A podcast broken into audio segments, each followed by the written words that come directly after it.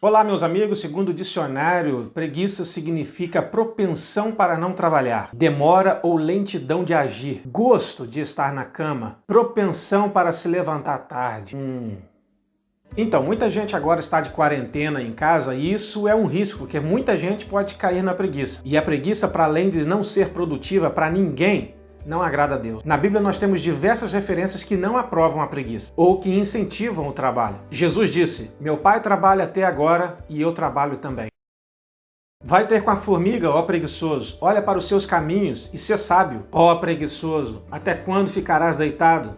Quando te levantarás do teu sono? A alma do preguiçoso deseja e coisa alguma alcança. O caminho do preguiçoso é como a sebe de espinhos. O desejo do preguiçoso o mata, porque as suas mãos se recusam a trabalhar. Diz o preguiçoso: O leão está lá fora, serei morto no meio da rua.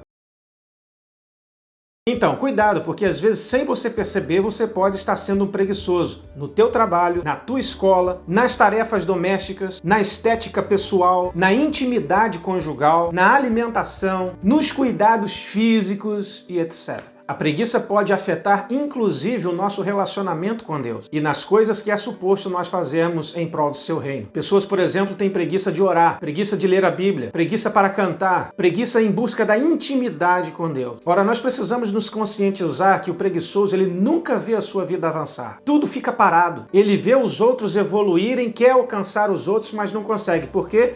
Porque infelizmente a preguiça fala mais alto. É verdade que em alguns casos a preguiça é um caso de libertação espiritual, mas na maioria das vezes é mesmo caso de vergonha na cara. Você precisa ser mais forte, você precisa se impor, você precisa se pôr de frente para a preguiça e mostrar quem é que manda. O apóstolo Paulo afirmou em 1 Coríntios 15, 10: Mas pela graça de Deus sou o que sou, e sua graça para comigo não foi vã.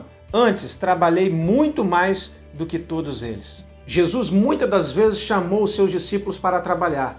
E esse chamado permanece para nós hoje também. Nós fomos chamados para trabalhar, nós fomos chamados para ser ativos, nós fomos chamados para fazer as coisas acontecerem. Então, deixa a preguiça de lado e vamos embora para frente. Se você gostou desse vídeo, deixe-nos o teu like, subscreva no canal para você receber esses e outros vídeos e partilhe com os teus amigos para que eles também possam ouvir a palavra de Deus. Que Deus te abençoe no nome de Jesus Cristo.